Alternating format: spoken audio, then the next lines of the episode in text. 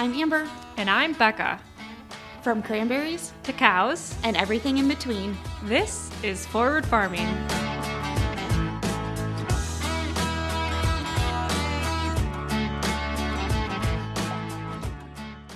Hey guys, welcome back to Forward Farming. This week, I'm going to try to keep the intro as short as possible because we are joined by I know I've said this before, but probably my favorite guest. It's going to be so hard to top this week's interview. I mean, if you are familiar with the Meat Eater franchise, you've probably seen him around. He's been on both the show and the podcast. He is very good friends with Steven Rinella. Um, he's also been on the Joe Rogan podcast, like the Joe Rogan. And he's joining Forward Farming today. Um, his name is Doug Duren. He is from Cazenovia, Wisconsin, and he is really big into conservation ships. So, as a little Earth Day um, episode, we brought him on um, and and talked all things. Talked about a lot of different things. Doug is just one of those guys where it's so easy to get lost in a conversation with him. He's just so so wise and and has a ton of great information, a lot of great stories to share. So this this episode is is very special. Um, I hope you guys enjoyed Doug um, as much as we did, and I'm I'm this is going to be the first time in a long time that I am not going to babble. I'm just gonna I'm just gonna let you guys enjoy. So without further ado, here's Doug Duren. Well, what do you want to talk about? Well, I know, I know you just already kind of introduced yourself to us, um, but I didn't hit record. So again, hashtag bless this mess. so, um, so now that we're kind of officially starting, um, Doug, thank you for coming on the podcast and joining us today.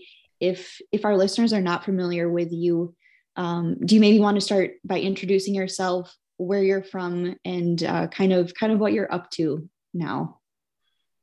Well, my name is Doug Duren. I am from Cazenovia, Wisconsin, and it sounds way more exotic than what it is. Um, I am fifth generation uh, from this area. Um, I grew up in Cazenovia, and we had a farm two miles south of town. So we lived in town and had a farm south of town. There was a person who, a family who lived on the farm and milked cows, and then um, we gave them every other weekend off and we did all the field work and whatnot. So um, I grew up with a farm, not on a farm. And I like to say that the difference is when I got on the bus in the morning, I didn't smell like cow shit like a lot of the farm kids did.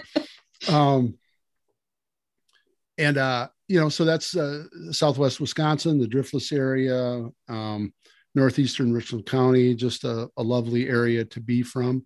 Um, I guess that you guys reached out to me because of the work that I've done um, in conservation and you know having a little bit of a platform and and and knowing a little bit from my work with Steven Rinella and the folks at Meat Eater.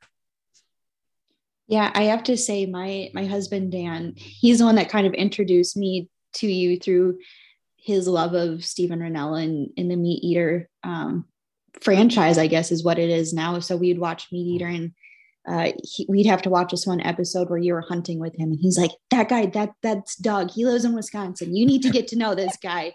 So i give well I hell why am i talking to you? Why am i not talking to your husband? I know i know. I'm i'm waiting for him to just come barging through the door and just take over this interview for me I, but i was almost thinking it would have been a great episode for the the guys to take over because they would have just lost their minds yeah. Well, we needed to get something done today, and I feel like they would just.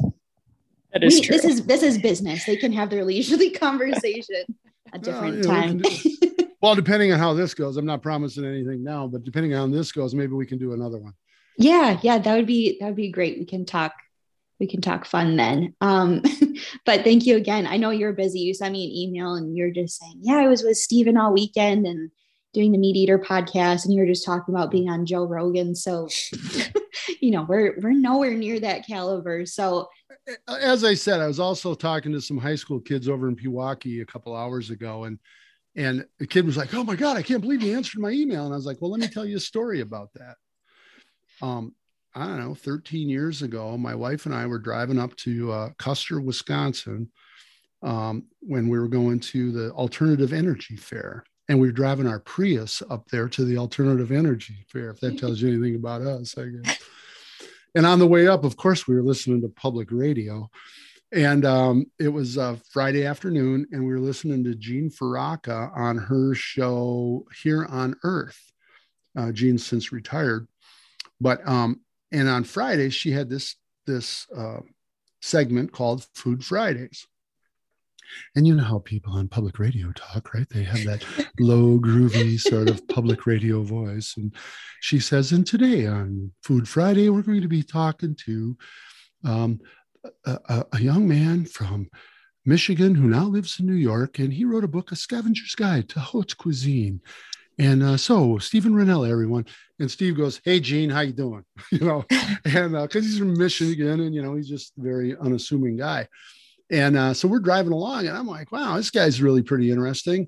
Um, and and the Scavenger's Guide, uh, for those of you don't know, is is a really cool book about how he put together a um, well, it was a Thanksgiving meal on all kinds of different um, foods that he had gathered in the wild, everything from uh, little pigeon babies from out under a, a bridge to uh, trapping sparrows or catching them with uh, um, snares and uh, some eels, and then uh, some fish from Alaska with uh, Ron and, and Joan Layton, who I ended up eh, spending some time with, and just lovely people. And and it was just really fascinating listening to him talk about Escoffier, the French chef that the book um, was based on a cookbook that Escoffier, a French chef from the late uh, 1800s, early 1900s, and how Steve like pitched this book idea, and damn, he said somebody bought it, and so he had to go out and do this thing and it was just really interesting. And then it gets towards the end of this of the segment, and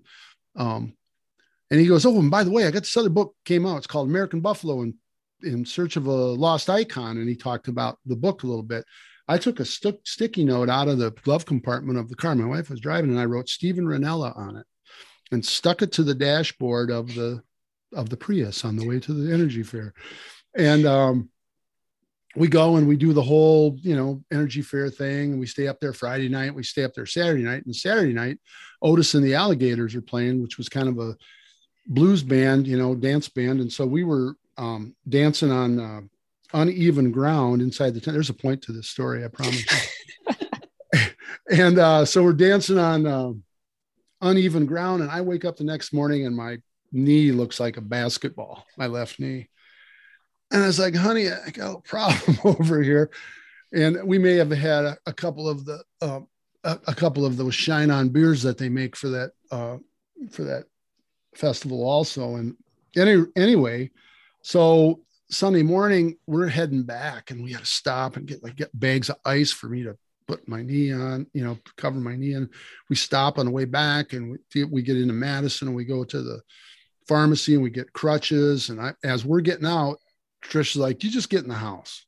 I'll unload the car. I mean, it was only a couple bags, but so both doors of the Prius are open. The front doors of the Prius are open, and I'm like, you know, schlepping myself into the house on the crutches. Wind blows through, takes that sticky note, blows it across the yard. She sees it.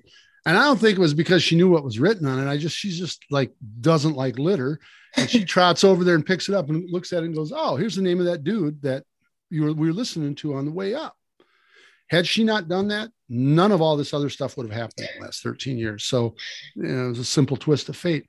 Um, she went and because uh, I was laid up, you know, because my knee, and so she went down to the Borders bookstore, and sure enough, they had both books, and I read them both in just a few days, and ended up sending him an email or sending an email to the publisher, and um, lo and behold, he wrote me back, and um, we became pen pals, such as it was with email, and then um, after about I don't know, nine months or 10 months or something like that. Um, you know, we had sort of this lovely conversation that kind of went back and forth and time would pass, but then all of a sudden one of us would write to the other one.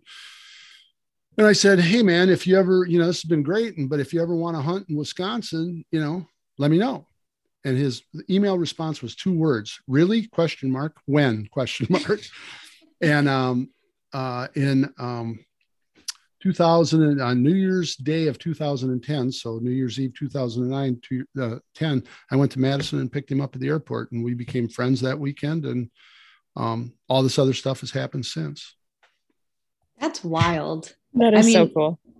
Yeah, I, uh, it really was, and and and uh, I was telling those kids earlier when I was talking to them because the kid was like, "I can't believe you answered my email," and I was like, "Well, as long as I can, um, and that a day is going to come where I'm not going to be able to respond to everybody, but I try to respond to anyone who reaches out to me in a nice way, not the ones that call me names and stuff because of some disparaging comment man I made about Ted Nugent or something, but um." um, I try to respond in a thoughtful and respectful way as much as I can. And uh, and it's and as I told Steve on the podcast on Monday when we were talking about it, I was like, you know, I've I've responded to a lot of people because you responded to me. And I feel like that's just kind of paying back the universe, you know. Yeah. And I, I feel like that's also very Wisconsin type thought process too. So thank you. Thank you for that. We really appreciate it. Are you both from Wisconsin? Mhm. Yep. Yeah. All right. So Can you you, know tell by our accents? Wisconsin? Yeah. Wisconsin. yeah. Um, well, I couldn't. Well, yeah, yes, I could. I just recognize you as as my people, I guess. Um, but it's funny because I have you know friends around the country and stuff, and and they actually refer to, and, and I don't know if this is a thing or not, but uh, they refer to the Midwest uh, Midwestern passive aggressiveness.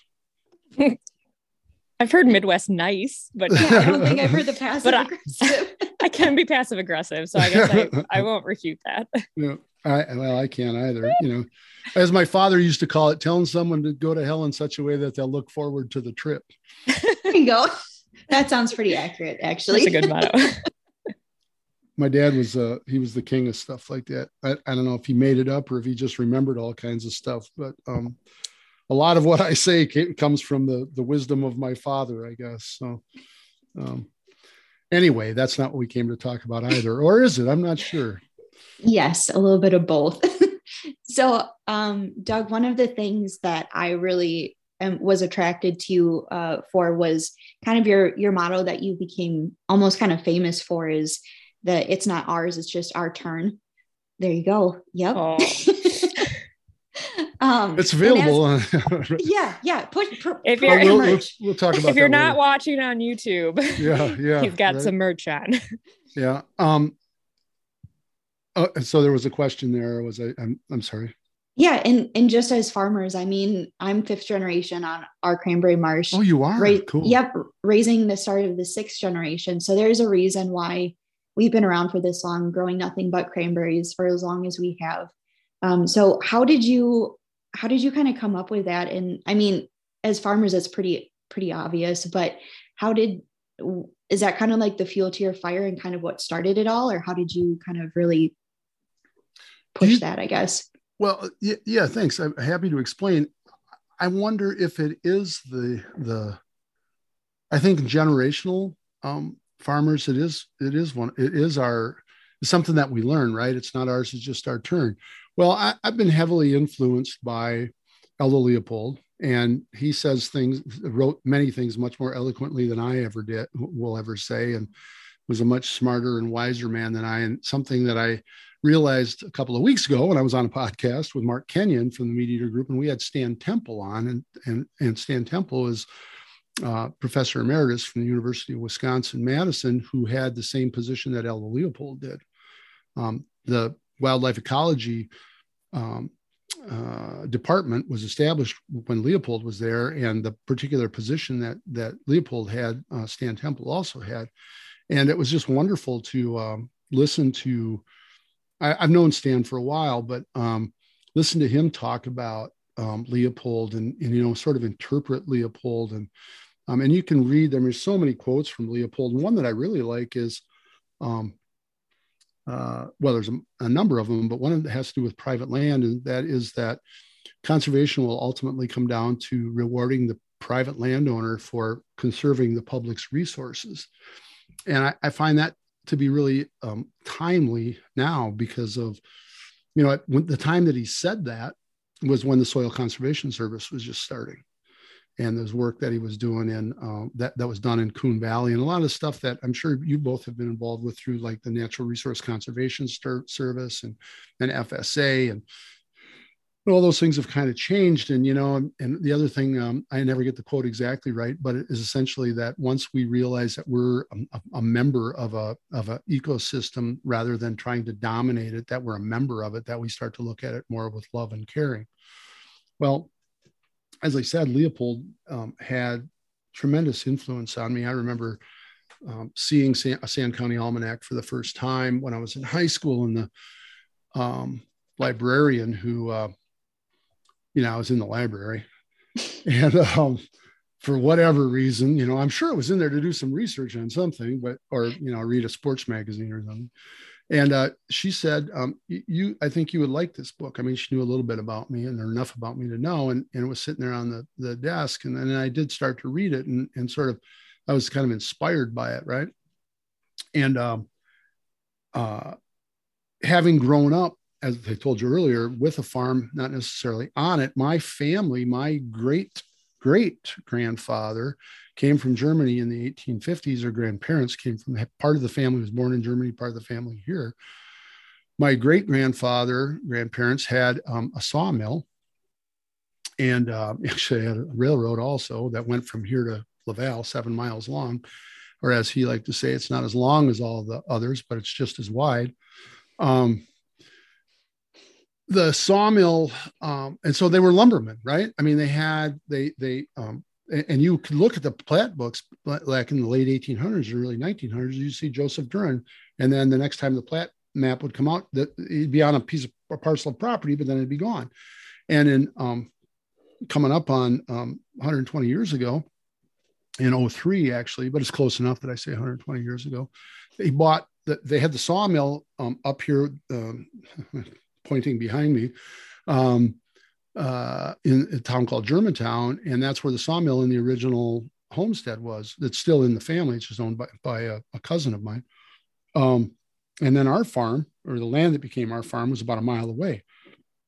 So in in um, 03, he bought um, a part of that farm or part of that woods for the timber. So a 400 acre farm and when we were farming big, we were our cropland was 114 acres.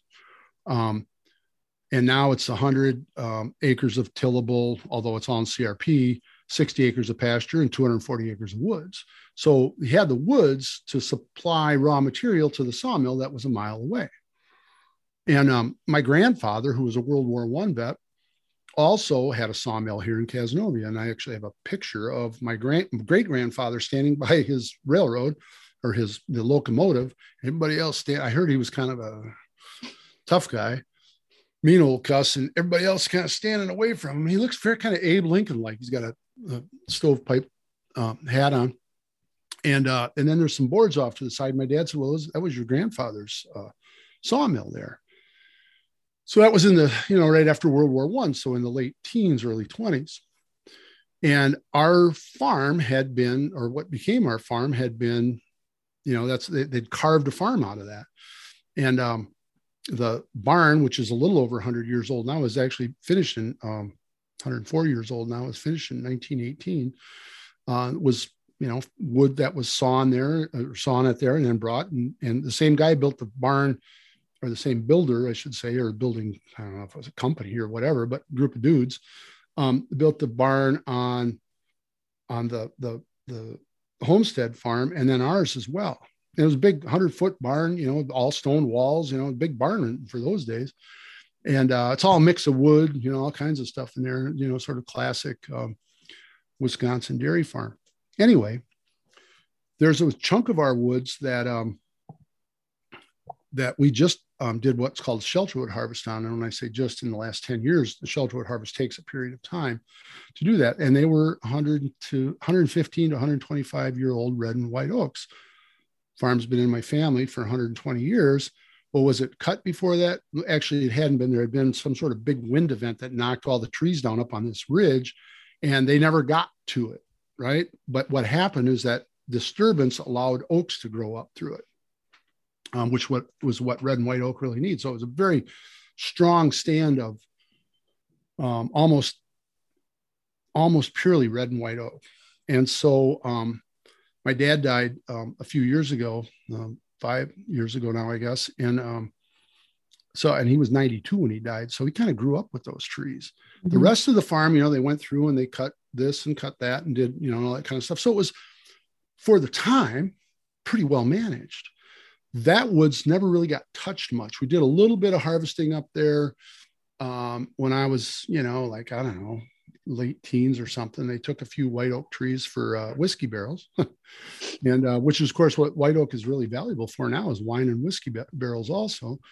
Um, and um, and then you know it's just cool knowing a part of the history of the farm. Like there's where that field was that was all sugar maple back in the day and they cut it and they anyway so i kind of grew up with that and it's sort of just a part of my uh my uh my thought process. I mean it's i don't i always i like to say i got the the dirt of the place under my fingernails and and some of it in my blood too you know?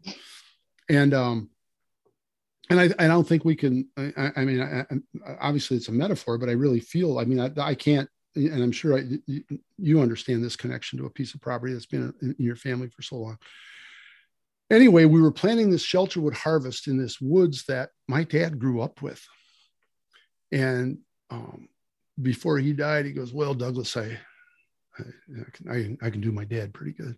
He says, Well, Douglas, I know it has to be done. I just didn't want to be the one to do it and uh, you know comes a time right um, Mm-hmm.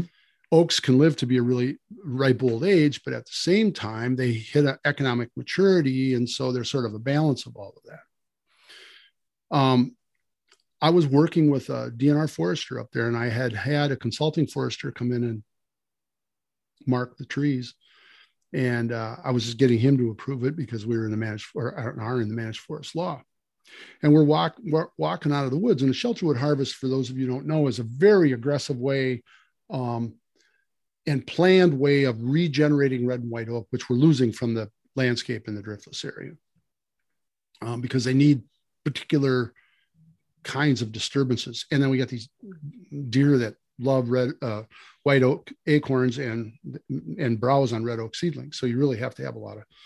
Anyway, we're walking out of the woods and Mike Finley was the DNR forester I was working with, and we paused at the top of the hill, and and he goes, you know, I I have to tell you that I'm very um, impressed with your willingness and your family's willingness to take on something like this shelterwood harvest, um, and think about the future, right? Mm-hmm. And I was like, well, you know, 100 years ago, they were. Uh, and uh, he goes, yeah, but still, and and it seemed like while we were standing there on that hill, and I can remember the spot where we stopped and everything, that I felt like I was surrounded by my great grandparents and my grandparents, and um, you know, to a degree, my parents. And then I was thinking about, um, you know, what's next for that woods, because one of the things that Mike really um, made me think about was when you do forestry work, when you do a harvest, it's not about what you, it's not just about what you're taking, but it's very much about what you're leaving as well. And the driftless area had been high graded for quite a while. They take all the best and leave all the crap, right? And so Mm-hmm. we were actually doing the worst first, and then aggressively uh, managing in a way that we actually have a, a pretty good um, uh, regrowth of red and white oak. Anyway, it's like it's just it's just kind of cool that you know it, it's not something everybody would do, and people especially newer landowners really want to kind of hold their land. Oh, this is the way I bought it. And, you know, doing nothing is a management plan. It's not just necessarily a good one. Right. Um, and I, at that moment had that feeling. And I said, well, I guess I look at it as just, it's not ours. It's just our turn. And he went, huh, yeah, write that down. and so it did. And um, it really has become my mantra and it's spoken to people not just in the state and the driftless area. I mean, I was talking very specifically about our property, of course, but it was also about it's come to mean, you know, I, I'm, I just love the driftless area in this region.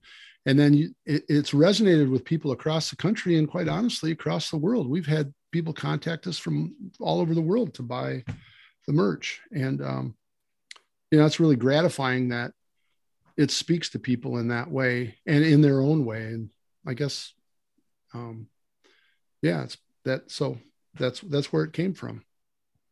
Yeah that's that's so huge that you can reach so many people with just a simple little message like that and have it be so relatable. I know like my mom our our farm is through my mom's side of the family and she has trees in her backyard and if you even come near it with you know just a little lobster claw trying to trim off a branch it's like oh my gosh don't touch that it's yeah. you know how old that branch is it's like well mom you need to trim it up a little bit. But yeah. so she's very protective over her tree. So i think i'm going to pass this episode along to her and be like no you really need to listen to this and, and understand how sounds how like your mom and i are kindred souls yeah. Yeah yeah.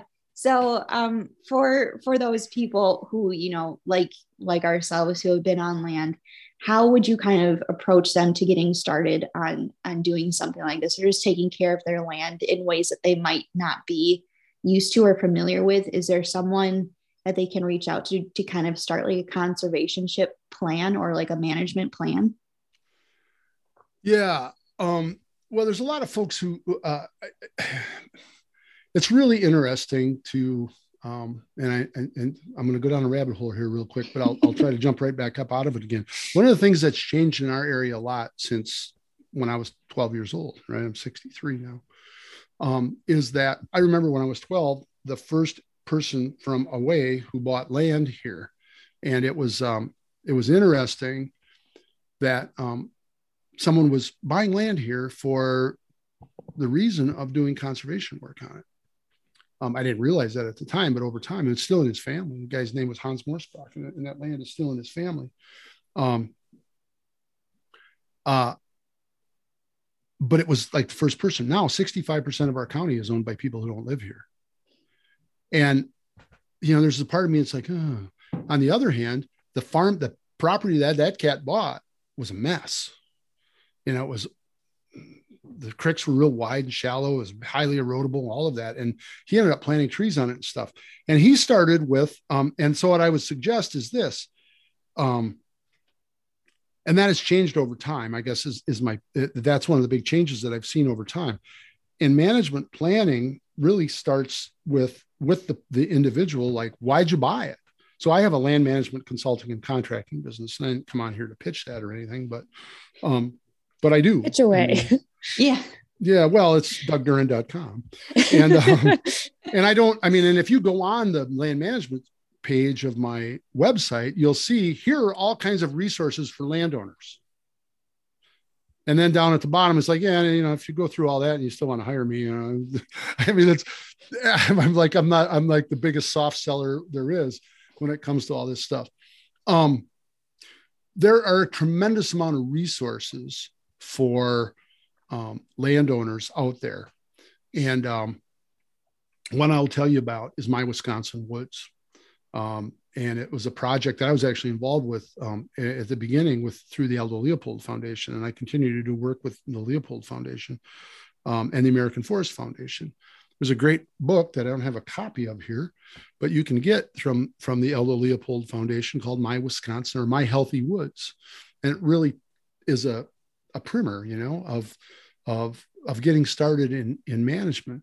When I talk to folks, when people contact me about doing land management work on their property, a lot of them are absentee owners, and usually it starts with they bought this piece of land, you know, 40 or 80 or whatever, and they're like, oh, we're going to go out there on the weekend and we're going to pick berries, and you know, you know, you know exactly what I'm talking about, mm-hmm. and uh, and then they're like, and then they're cutting firewood and they're doing this and then that, and then they call me and I go out there and um, and I was doing this woodland advocacy program for a volunteer program, landowner to landowner thing for a long time, and universally people would say, "I can't believe how much work it is to own a piece of, of land."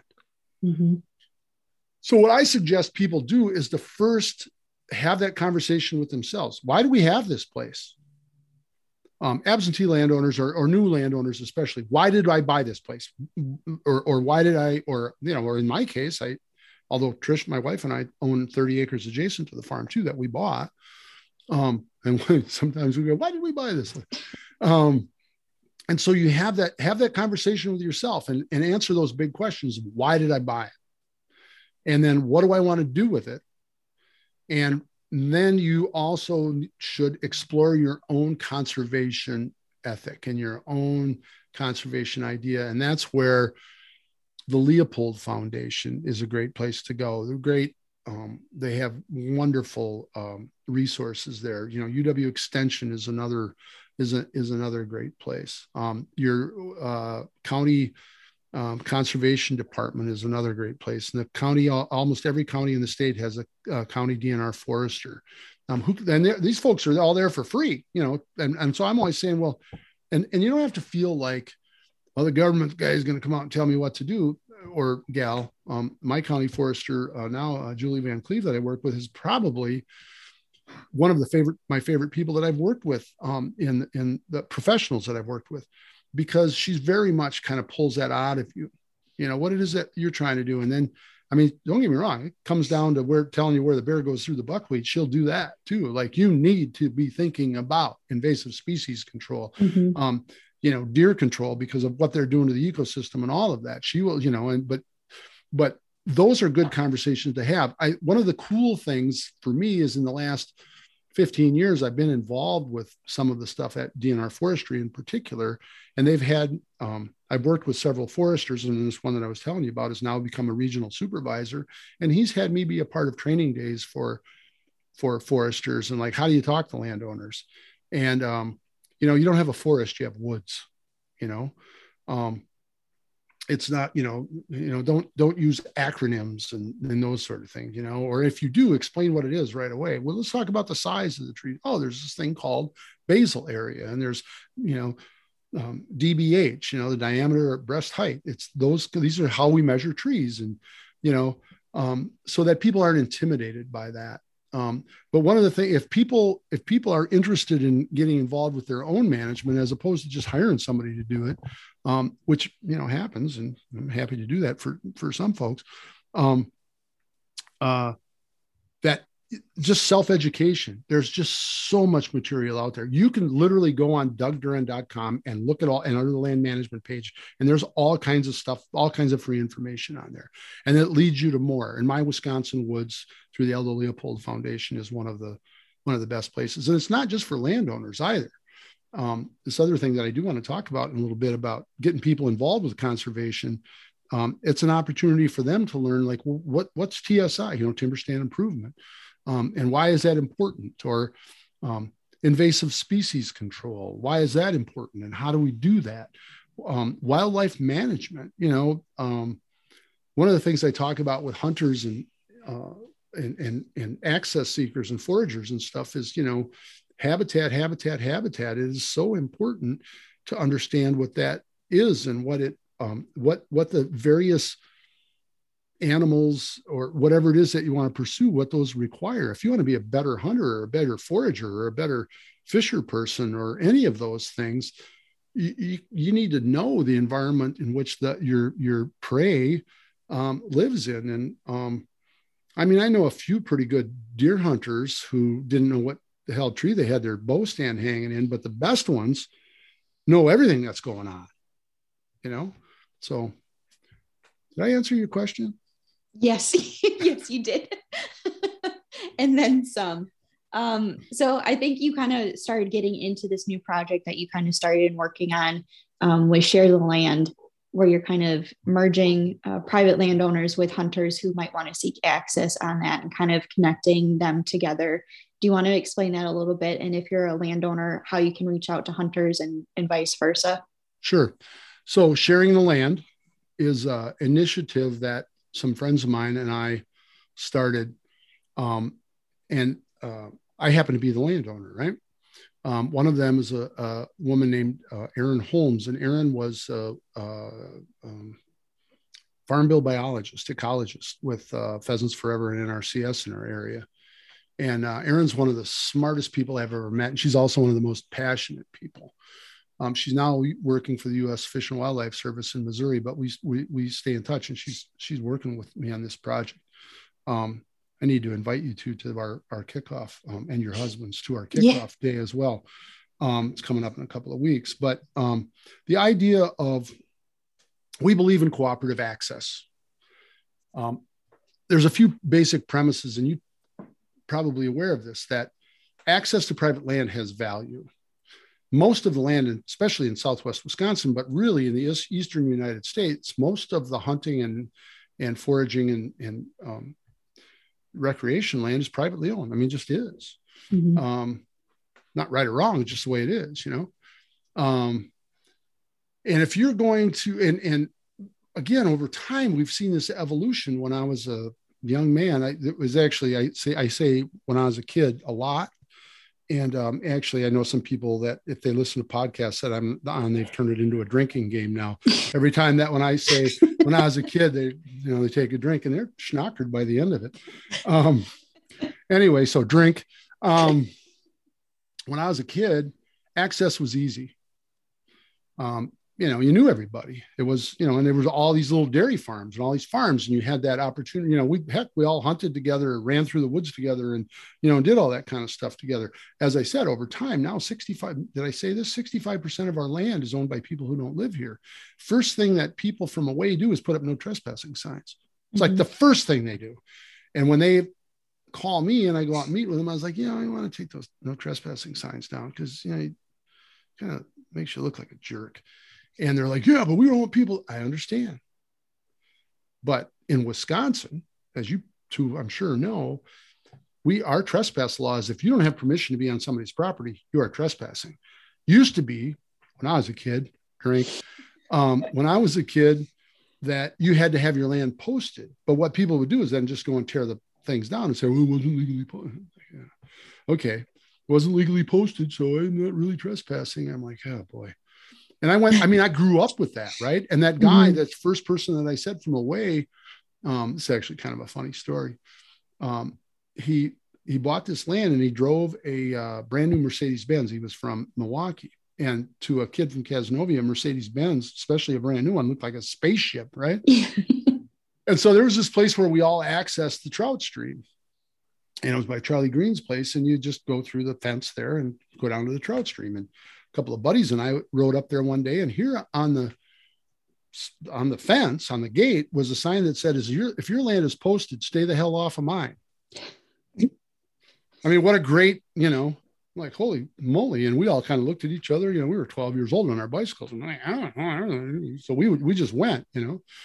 Well, what it was was that dude bought that land and he posted it right away. And it was like, I remember that land being because we actually hunted right next to it. It was like, what do you mean posted? We can't, uh, we can't go in there, I guess. No trespassing. What the hell are you talking about? we just went wherever we wanted to. So in a 50 year period of time, that all changed. Well, access in those days wasn't that big of a deal. You know, you just went hunting. And then if we, or you went running through the woods or picking mushrooms or doing whatever. But then it became access has become more and more valuable because of guys like Steven Rinella. Mm-hmm. Um, you know, I mean, all that. I mean, there's some, you know, there's it's in, you know, in Field and Stream. And I remember like the, having a little book when I was a kid about deer hunting, and that was it. And then there was Stan Brand's Outdoor Calling on on Channel Three, which is the only station we got. And but you think about the whole outdoor media thing, and this sort of blessing and a curse, right? There's just all of these things, the pros and cons of it all. Excuse me. So one of the the pros of it is that a guy like Hans bought that land and he improved it. The con of it is, is that it got shut down. And over time, as there was more and more of that, um, it became problematic. I can tell you right now on our 400 acres here, so I probably don't have to tell you what land is worth around here anymore. Mm-hmm. But our 400 acres out here, it used to be that the cropland was worth, you know, whatever amount of money, and the rough land was worth about half that. Well, now they're worth about the same. And that price just keeps going up and up. I mean, it, it, it, and skyrocketing, accelerating in such a way that there is nothing that we could do on our farm right now. Like if if, if I was going to say to my brothers and sisters, we all own it together in an LLC, yeah, I want to buy you all out. Um, and they go, yeah, well, what are you going to do to? I mean, I don't know what I would. There's nothing I could do there to make it where it used to be sort of driven by the return on investment. But ours is such a recreation property that there's high value for the recreation access of it. Um, and so properties are being bought because people want a, uh, you know, their piece of the driftless area. And um, another side note, there's a, a thing called Circle of Cities. It's worth looking up. It was um, written by, or is a concept put forward by a um, landscape architecture regional planning professor at the University of Wisconsin named Dr. Phil Lewis in the 60s, 70s, and early 80s. And everything that he said is coming to fruition. And the driftless area is right in the middle of this circle of cities. And if you think about all the big urban areas around us, then that's people are coming here for that, right? and it's great. I mean, in some ways, it's really great. The small farms are gone. Mm-hmm. And they're gone not because these people from away were coming and buying the land. They're gone because big agriculture.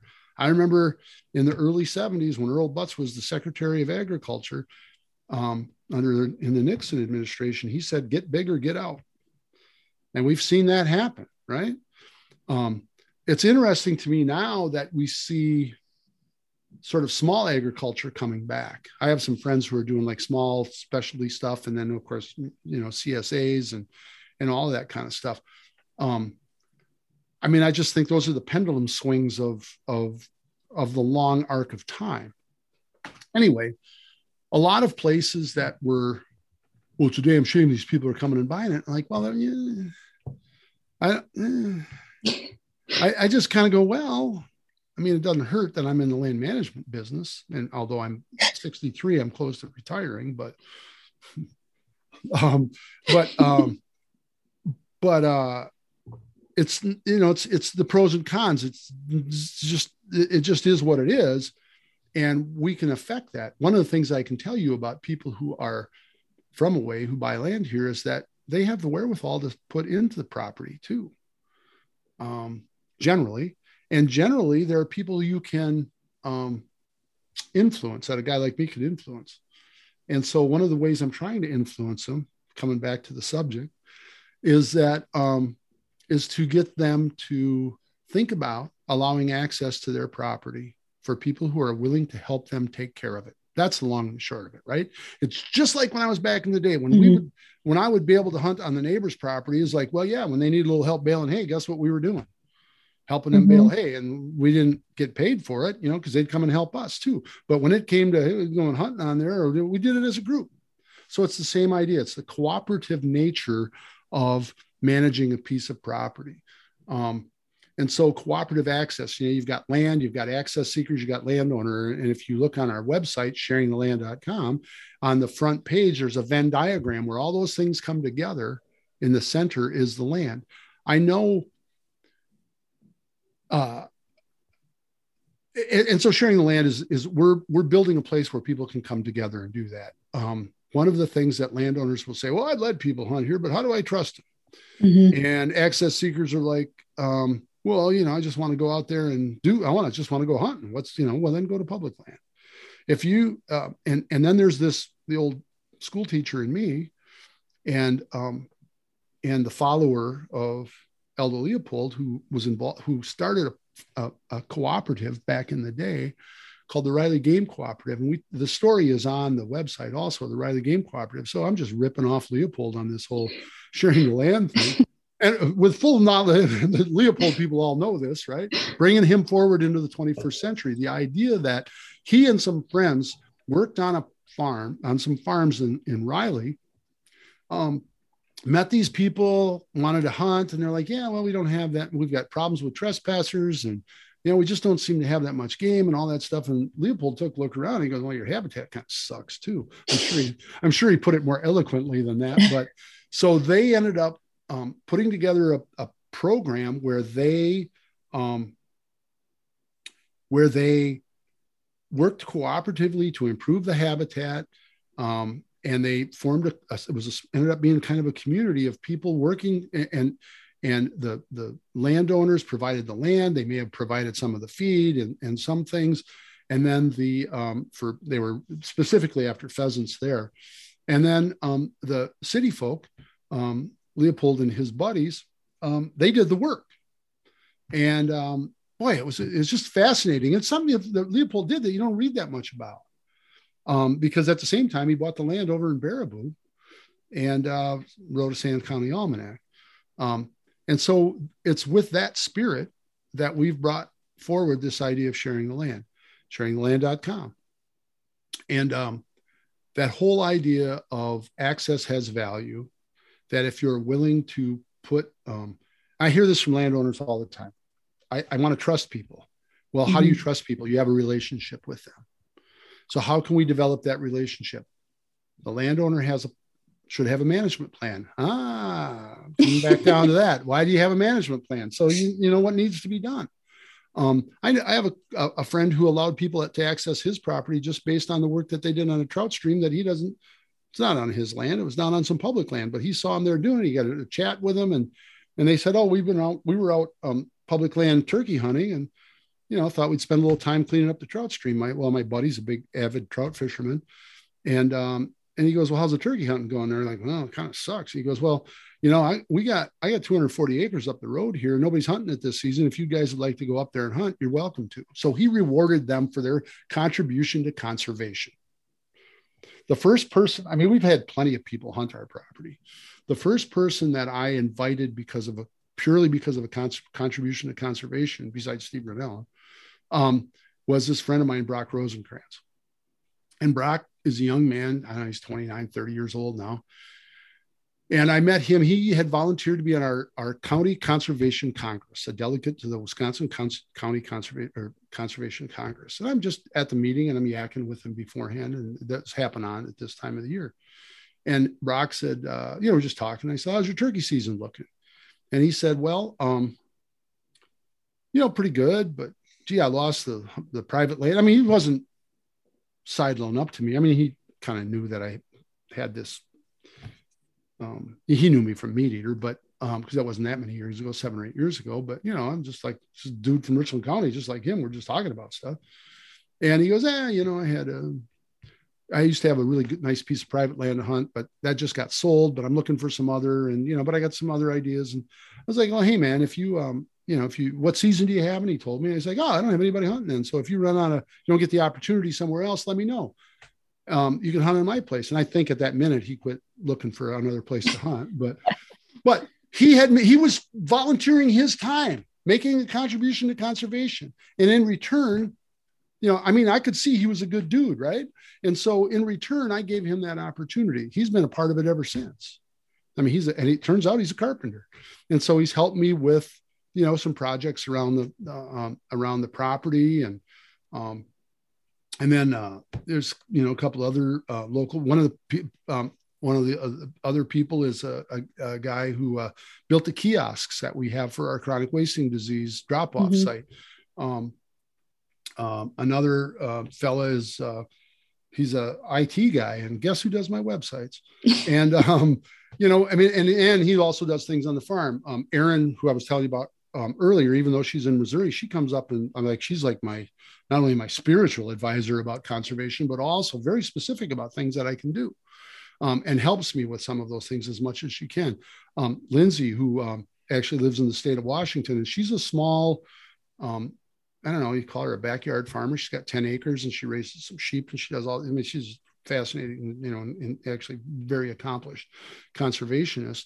Um, uh, she and I got connected some years ago when I was out in Seattle for a, a thing with MeatEater and and met her and her husband and um, have kept in touch. And so she actually works with me or works for me um, doing. She's the one who sends out the merch and stuff, but um, she's also does a bunch of volunteer stuff. So she'll be here for the kickoff party. Um, and then last year, well, Steve asked me, well, how many people hunted your farm, accessed your farm last year? And I was like, I think it's 40. Oh, wow. And a lot of them, their contribution to conservation was coming and killing a damn doe on our farm because we have, uh, and that was one of the things that motivated me to do this seven, eight years ago. I shot, um, eight years ago, I shot seven deer. I'm sorry. Um, eight years ago, I shot seven does one afternoon. And, you know, you got, you know, you got all in the gut, and, you know. yeah. And I mean, I was just stacking them up like cordwood, and then I'm gutting them out, and I kept two for myself and the other ones I took down to the venison donation program. But I, even in that moment, I like, why am I doing this? A couple of things. One, I don't, I, I, I love white-tailed deer. Mm-hmm. I'm fascinated by them, all of that, which is why I'm concerned about chronic wasting disease too. But I felt like a deer exterminator at that point. I'm like, I, I don't want to feel that way. Yeah, I mean, um, at least you could donate it, but at the same time, if someone else could come and help you out and then also feed their family, feed their family, um, understand why we were doing it. Um, that be that was their contribution to conservation as I was as far as I was concerned. Um, Dana Fulton, who's the if you on uh, Channel Three, she's the uh, uh, one of the weather people there, and her husband Jared um, are part of my co-op now, and um, she and I met because she wanted to do a thing about uh, it's not ours, it's just our turn, and we did on Channel Three, and and talked about conservation and stuff. And she's a real um, novice hunter. Um, and she's like, "Well, we really want to come and help you with something." And I, I, just invited them out because of this, what, uh, because she had had me on, and I met her husband, and he's a fisheries guy, and you know, interesting people. And they came out and hunted and stuff, and um, they're just like chafing at the bit to come out and do something. I was like, "Understand? You came out and took a doe.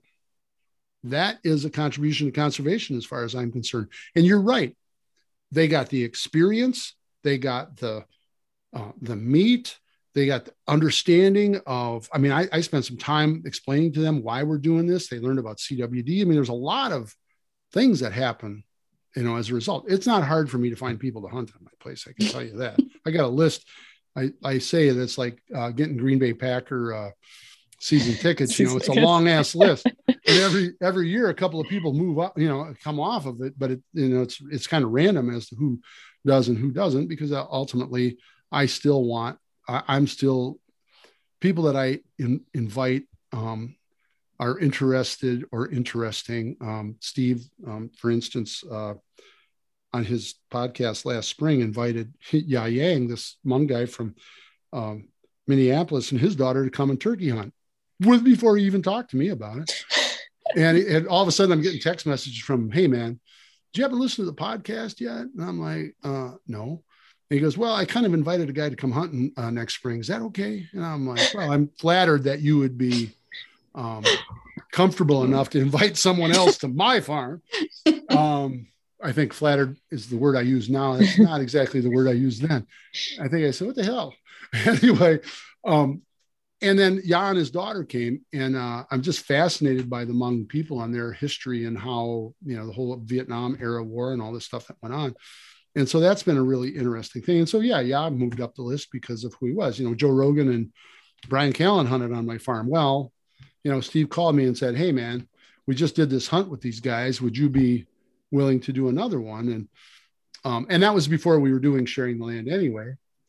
Um, but the things that's never shown on this show is that because you know you, you can only focus on so many people. There's seven or eight other people hunting at the same time and you know my neighbors or my buddies or I, I, think on the first episode there were like a whole bunch of folks came. But um and a landowner and through sharing the land can kind of you know it's sort of we're trying to break down that barrier a little bit between the access seeker and the landowner through a way that makes a lot of sense right? That there's value in this um, you guys are probably aware that leasing has become a big thing in the state that you lease land for hunting. And, you know, quite honestly, I, I leased my farm for 12 days to four guys for bow hunting. And those guys, they've been doing it for six years and they're always like, let me get this straight. We pay uh, dollars to come here. And then the day after we're gone, you got people coming in here who don't pay anything. Yeah, you got it. But they get first choice of because they're bow hunters, you know, and they're, you know, predominantly looking to kill big giant bucks, and that's okay. Um, and they pay a, a, a, fair amount of money, and um, that pays um, that keeps my siblings, um, you know, the my partners is like that money goes into the pot that helps pay for the the parts of the because it costs money to run a farm, you know, to own a farm too, or own land. I mean, we're not, and we just we we're in CRP. We sell a few cattle. We get this money from them that's kind of it. And the value of that, it's not much return on something that's worth, you know, I'm not embarrassed to say two and a half million dollars. You know, I mean, the return on that should be a hell of a lot more than it is. But um, so it's sort of this balance. And then my siblings are like, cool, now you do whatever you want. You know, and so I do, and, and they're and they're fully behind this whole it's not ours, it's just our turn and, and the sharing the land idea and and all of that. Um, and they don't have to be. I mean, I know other families where I know other situations, I should say, where the family got torn apart over um, land and value. And it was like, there's five of us, you know, we could all do with a half a million dollars if we just sold the place, you know. Mm-hmm. Um, but then we wouldn't have this. So there you have it. That's sharing the land.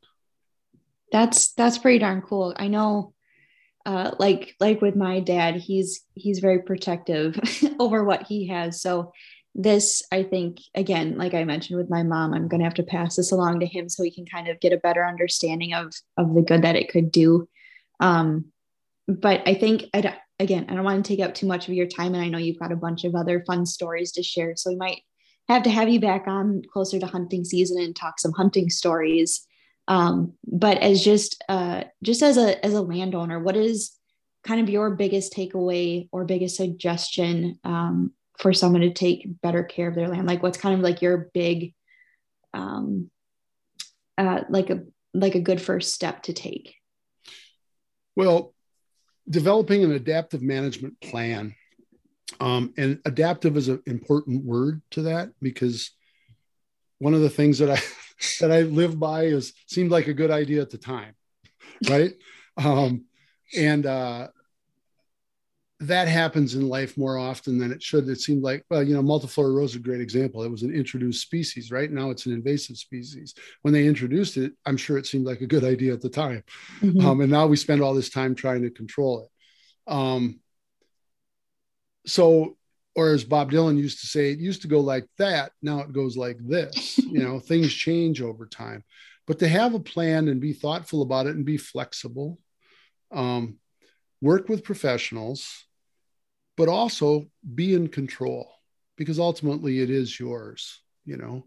Um, and I think that if um, someone, uh, either a private professional or a public professional, is telling you this is what you should do, um, I'd be a little skeptical of that as opposed to someone who say, here are the possibilities. You need to decide what's going to fit best for you. Um, there are some universal truths in all of that too, but um, and they're and they, they should point that out for you. But to to to, start with a start with a plan and really be um, you know be open to the possibilities. Perfect. I think that kind of sums it up pretty darn well. Um, before we let you go, Doug, we always like to ask our guests just some some random questions, Wisconsin questions. Uh oh. Before I let you go, um, so if you, what's your favorite? Do you prefer squeaky or fried cheese curds? Oh, squeaky, fresh squeaky. Carr Valley Cheese Factory is right over the hill from me over here. It's yeah, like you can't get in the truck. Those. We're going to the Carr Valley Cheese Factory. Yeah, that's the stuff right there. Um, I don't know. I don't know if are you a big chocolate milk drinker? uh, I used to be. Okay, Becca and I. Th- this, this, one's big, important. We have this big debate. Um, we're big fans of Kwik Trip chocolate milk, and I don't know if you've dabbled in it, but they have a brown cap chocolate milk and they have a green cap chocolate milk. Are you are you experienced with this? I'm not, but, I'm, but but you know what I'm going to do right after we get done here? I'm going to Kwik Trip and taking a look. so if when you go, make sure you get the brown cap and the green cap and and try them both out. And you're going to have to let us know which. It's sort of like the Pepsi challenge, huh? What's, kind of. Yeah. yeah. yeah. So I'm we, guessing that one of you is brown cap and the other is green cap. Yeah. The, don't so tell me correct? who's who. No. No. Okay. Okay. Okay. so don't even look at the label. Just go in with an unbiased opinion, and you're going to have to let us know which one tastes better. That's yep. great. That's great. um. So let's uh, let's kind of wrap this up here, Doug. Uh, where can people find you? I know you've mentioned it before, but if they want some of your merch, if they want to check out um, some of your resources, what's the best place to get a hold of you? All that other good stuff. Where can the people find you? I appreciate that. Um, my Instagram handle, and it's where I kind of do all my social media stuff, is at Doug Duren. Um, creatively enough, that's right. D O U G D U R E N. Um, and I I tend to post a lot of stuff about conservation on there or just whatever the hell is on my mind. Um, and people seem to dig it. Um, and so that's you know I'm I'm on Facebook too, but it's just an extension of my uh, I have a personal page, but that's different. And but that's just an extension of it's not ours, it's just our turn also. Um, so that's Instagram. And then um, my website is dougduren.com. Again, easy to remember, right? and then the uh, sharing the land is sharingtheland.com and um, i'd appreciate if anybody like to go there on the sharing the land website there'll be more and more stuff coming forward. This is really 2022 is really our, our year of of expansion and proof of concept. And I, would love to have conversations with you guys uh, more about that. We've got a um, a few different people that were um, were um, landowners, but then also some other groups and stuff. And it, it might be something worth featuring, you know, um, over time. And um, I'm like a big fan of the I'm a big fan of the small guy, being a small guy, a large person, but a small whatever. And um, and I like to see things grow organically. So when I saw your um, saw your request and I kind of checked you out, and I was like, as I said, I'd like to learn more about um, the cranberry business and and uh, I know a little bit about the dairy business, but like what Becca's take on that is just so interesting when I when she started telling me her story. So I hope that we can stay in touch and you know and, and kind of keep we're moving in you know in some of the same circles or our circles are inter inter um, intersecting. Um, and so uh, yeah, uh, this is really great. I really enjoyed being here. Yeah, I I definitely learned a lot. Um, I like I said, I think a lot of people are going to benefit from from hearing your knowledge. You, I mean, you've got so much going on up there that it's.